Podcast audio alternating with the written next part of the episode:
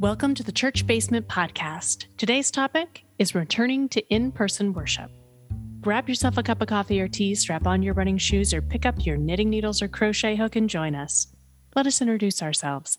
I'm Pastor Amanda Zenzalo, and I serve as the pastor at Central Lutheran Church in Northeast Portland, Oregon.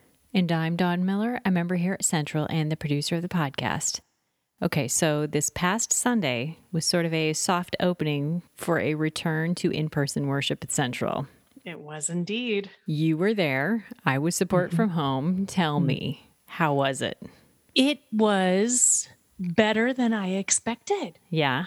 And I was so incredibly grateful for your assistance. Yes, by happy circumstance, I happened to be uh, back from where I thought I was going to be much sooner and could help out. Is such a gift. It felt manic a little bit because of just new brain stretches, right? It's the difference between doing kind of what you've always done and knowing where to walk and where to stand.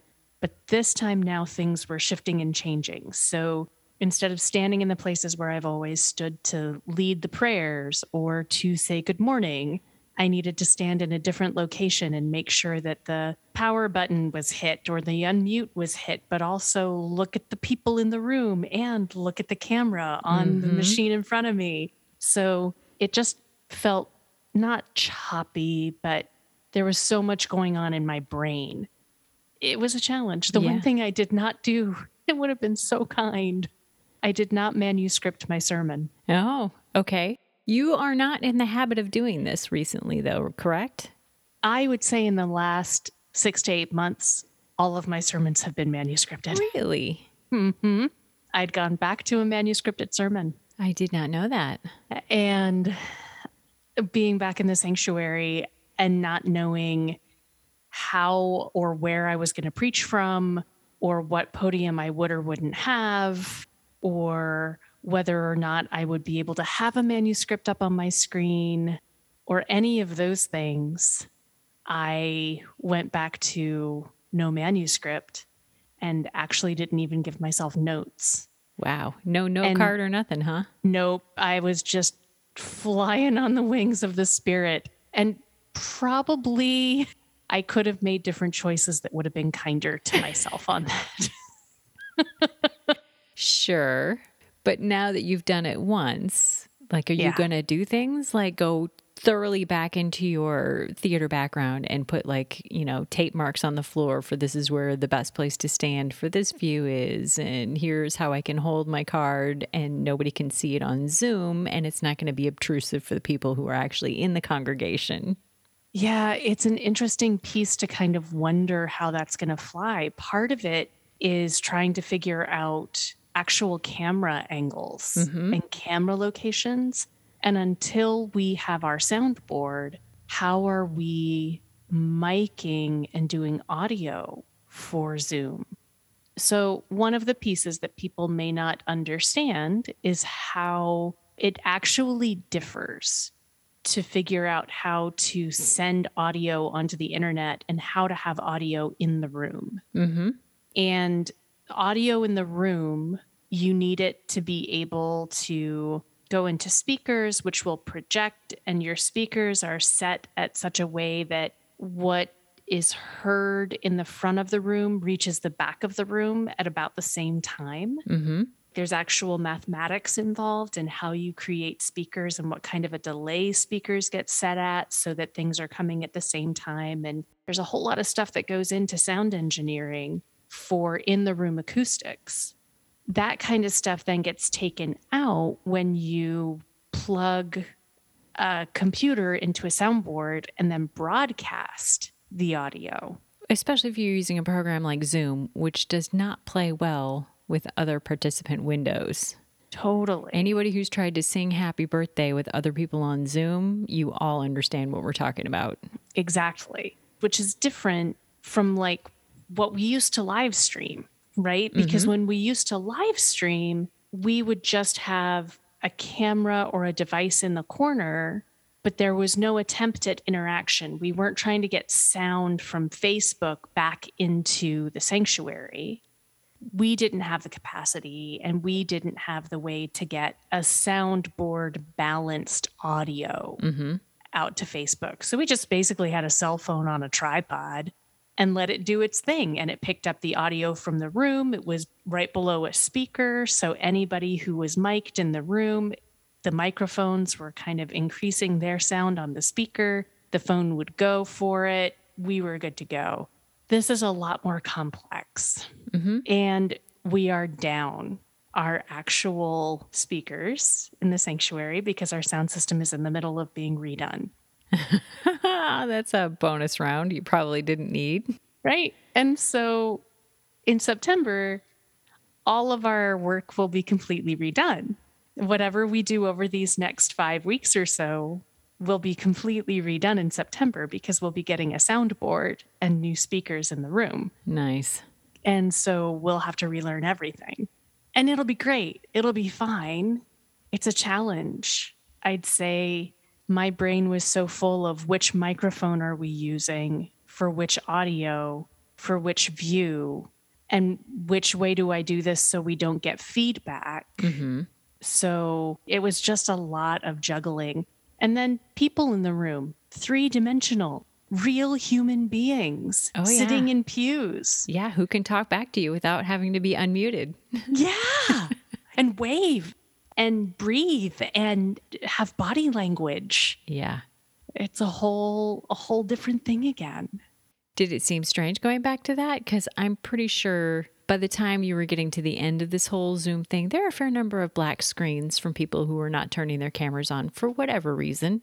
Yep. Me being one of them. Yep. Was it strange to go back and give a sermon and see people's reactions? I think my brain was running at 5,000 miles an hour. I don't think I even took it in. Yeah. I think I was trying to figure out what was it that I was supposed to say next and are they still with me and have I looked at the camera recently and no don't look at the wall look at the camera and remember there's people on the right hand side as well as the left hand it so much to remember Yeah. your brain is just fried it's a lot Did it feel like you were actually running two services or did it feel more integrated than that? I'm really grateful to say that it felt integrated. And I have high hopes for that to continue. I think that there are a lot of ways of being able to really stress the impact that we are still worshiping together, even if we're not in the same space at the same time. Mm-hmm. And particularly for our homebound or for those who are being more cautious because of being immunocompromised, I think this is here for the long haul. And the beauty of Zoom in this is that the people in the sanctuary get to see those members who are on Zoom. Right now, we don't have it set for the people on Zoom to be able to see the people in the sanctuary because there may be those who attend in the sanctuary who don't want to be on camera. Okay. And in the same way that you could change your name and turn your camera off on Zoom Mhm. and not be seen. You don't have that option if you're in the sanctuary. Exactly. And so we need to set up a way to say this is the camera free zone, Mhm. right? Like if you sit here, you will be on camera. If you sit anywhere else, you will not be recorded and give people the ability to consent to being seen on camera. Is your ultimate goal that you could reach some sort of hybrid worship to the point where you could have somebody who is on Zoom reading lessons or doing other parts of the service other than just purely watching? Absolutely. That's my absolute hope. Once we get the soundboard, so once we can get the sound coming from Zoom in a way that doesn't set off feedback Mm-hmm. and can be heard clearly in the sanctuary, I would love to be able to keep it so that our assisting minister or our lector could all be online if they chose. And that would allow for folks who are having medical challenges. It would allow for folks who are being safe or traveling. It would allow folks who are at a distance to all continue to be a part of the active worshiping congregation, even if they can't make it into the facility at a given time. So that's my hope is that we'll be able to get to that and get to it with integrity Mhm. and authenticity in a way that doesn't feel like a gimmick or doesn't feel odd or strange, but is just part of how we function. What does this mean for the number of people who are quote unquote behind the scenes, right? So now not only do you need like an usher and somebody who's running behind the scenes on Zoom and somebody turning audio on and off and all these other, Mm-hmm. in addition to the people who are reading and doing all the other things. Does it seem like there's now way more people that need to be helping than are actually attending? or does it feel like you can do this without having to have half the congregation behind the scenes? You know, they call the liturgy the work of the people. Sure. But not everybody wants to do that work. I know. I know. And it's hard. That's the part we're still figuring out. And after one week, I can't say exactly how it's going to fly, but it is hard because we do. We have to have ushers on site, we have to have tellers on site to collect and count money. We need to have a lector and an assisting minister. We need to have a producer online, and we need to have someone who's helping with the volumes and the spotlighting. And we may even need someone who's helping to make certain that the Facebook live stream goes live. And all these pieces gather together for a lot of people needed every single Sunday. Mm-hmm. And that's hard and it's good and it's invitational. And I don't know how it's going to go yet. There's so much about this that is, just like at the beginning of the pandemic, completely new and different. And every congregation is going to have a different way that they create this new way of being hybrid. Mm-hmm. And a lot of it, while we can talk to each other about best practices and we can talk to each other about techniques, so much of it is also determined by what kind of technology we have access to, Oh, absolutely. Right? What kind of sound system do we have? What kind of microphones? What kind of cameras? What kind of laptops? All of those pieces are all required in order to make this successful. And depending upon how much of that tech you already had, some of us, like Central, we don't even have a screen in our sanctuary. No, that's never been the practice. Not at all. And so there are some congregations who've had screens for uh, 15, 20 years. Mm-hmm. And so it's not a big deal for them to imagine how to incorporate a computer and screens. For other congregations, we're all the way back at, well, where would we put a screen and how would we put a screen? And how do we do it with integrity as to who we are and who our wider community is? Because it's for Central anyway, we're not just about us in that room. That room is used for concerts and public speaking events and all kinds of different purposes. And so the changes that we make are not just about us, they're about our entire community.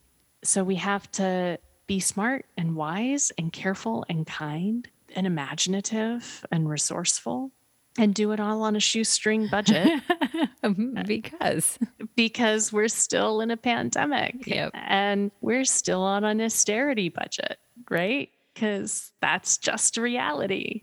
do you see this as a way to sort of grow the congregation, being able to reach people online, or is that just another way to help the parishioners that you already have?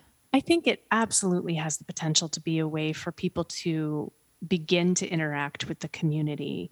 Growing a congregation is a fascinating conversation. We could probably slate that down for Okay. a future podcast. What I'll say is if my goal for evangelism, with my dissertation on the topic, my goal for evangelism is that someone will hear good news, that through the activities and presence and joy of this community that someone will hear the good news that they are loved and that they are perfect as they are and that they can do amazing things. This kind of technology has the opportunity to open the pathway for that for a lot of other people. For folks who are living in regions where a progressive and welcoming and inclusive congregation doesn't exist, Mm-hmm. this kind of access could give them a pathway to being a part of a community that serves them well. I don't know whether or not it will grow our congregation. Mm-hmm. I don't know. It might enhance our congregation. Sure. It might expand our congregation, but we're living in 2021. And congregational growth is a finicky creature. Sure. And that being said, would it be amazing if all of a sudden we had 75 people logging in on Zoom and, you know, another reasonable amount for whatever our in person gatherings are given the COVID rates at the time? hmm Yeah, it'd be awesome. It'd be incredible. We'll see what the spirit has in mind. Okay, getting back to the on site half of it, because I'm fascinated. I wasn't there. Mm-hmm. What was the feedback from the people who did show up? Did it feel comfortable for them, or were they unsure? Maybe next time they'll just stay home, or are they super excited to get back into the building? I think that it is such an incredible mix of emotions. The first time you return back to sacred space after being gone, after having it held back from you mm-hmm. for a year and a half, I think that there's just a lot. You feel a lot of things. You feel joy and excitement and deep sadness. I could get caught very easily in the sadness of the empty pews of the people that we've lost. Sure. And my therapist was really lovely in saying, be careful with that. Like, focus on the potential mm-hmm. of what will come next instead. You still get time to grieve, but focus on the potential of what will come, not only what has been lost. So I try to balance that in my own experience with grieving for the empty seats and focusing on the potential of what is yet to be. And I think there were some for whom it's just such a bizarre, you get there and you feel so many things, there's no way to kind of express it. It's just a lot. Mm-hmm. It's a lot. and and I, I wish I could say that more eloquently, but I think words fail me trying Yeah. to explain it. Because it's still not the same, right? It's not quote unquote normal because everybody's masked and you have the mm-hmm. social distancing. I'm mm-hmm. curious though, knowing the Lutherans and they're mostly not wanting to sit in the front row anyway, was the distancing weird or did it seem natural? It was totally fine. Oh, good. So we blocked off every other pew, mm-hmm. given the Delta variant and the kind of spikes that we're seeing, and the medical system here in Oregon being significantly challenged. We're going to take every precaution that we can, even as we have chosen to return to on site services. So we set off every other pew, and people basically sat one household per pew. Mm-hmm. And what that ended up doing is it really ended up with someone in almost every single open pew for us. Which honestly, from what I remember, is kind of the way it was anyway. Right. And people just weren't doubling up households in the same pew. Mm-hmm. So it it was spaced, but it felt okay. And if you looked into certain sections of the room, it was certainly like farther away from one another than maybe it used to be. Sure. But after a year and a half of not being together at all and avoiding crowds and avoiding restaurants, like for someone like me who still is living a very low risk lifestyle, mm-hmm.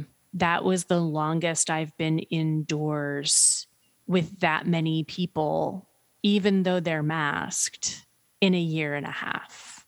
And so for me, it felt like a lot of people. Mm-hmm. Oh, I bet.